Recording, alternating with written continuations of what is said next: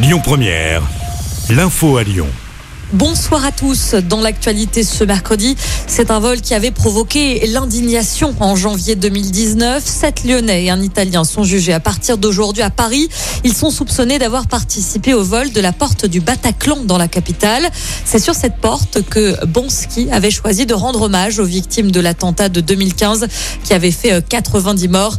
La porte avait finalement été retrouvée en 2020 dans un garage d'une ferme en Italie. Euh, plusieurs mouvements de grève sont à noter ce mercredi. Tout d'abord à l'aéroport de Lyon-Saint-Exupéry. Un préavis a été déposé par plusieurs syndicats pour ce soir et pour demain. Les agents qui s'occupent de la logistique de l'aéroport réclament notamment des hausses de salaire. La grève devrait démarrer à partir de 20h30 jusqu'à 23h30 ce soir et de 4h à 7h30 demain matin. Euh, prudence donc si vous devez prendre l'avion. Et puis une grève se prépare au sein de l'hôpital Saint-Jean-de-Dieu à Lyon. Elle aura lieu demain.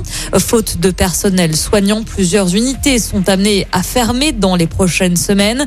Un rassemblement est prévu euh, demain devant l'hôpital. Ce sera à midi à l'appel des syndicats. Au chapitre santé, toujours de nouveaux cas de variole du singe ont été recensés dans notre région Auvergne-Rhône-Alpes. On en compte désormais 5 selon un dernier bilan publié hier soir par les autorités sanitaires. 66 cas d'infection pour l'instant étaient recensés sur le territoire français.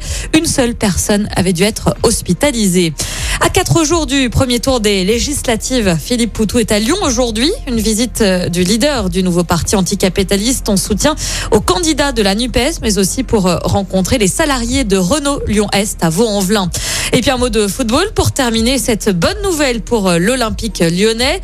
Le gardien Anthony Lopez a prolongé son contrat de deux saisons supplémentaires, plus une année en option. Il est désormais lyonnais jusqu'en 2025. Écoutez votre radio Lyon Première en direct sur l'application Lyon Première, lyonpremière.fr et bien sûr à Lyon sur 90.2 FM et en DAB+. Lyon Première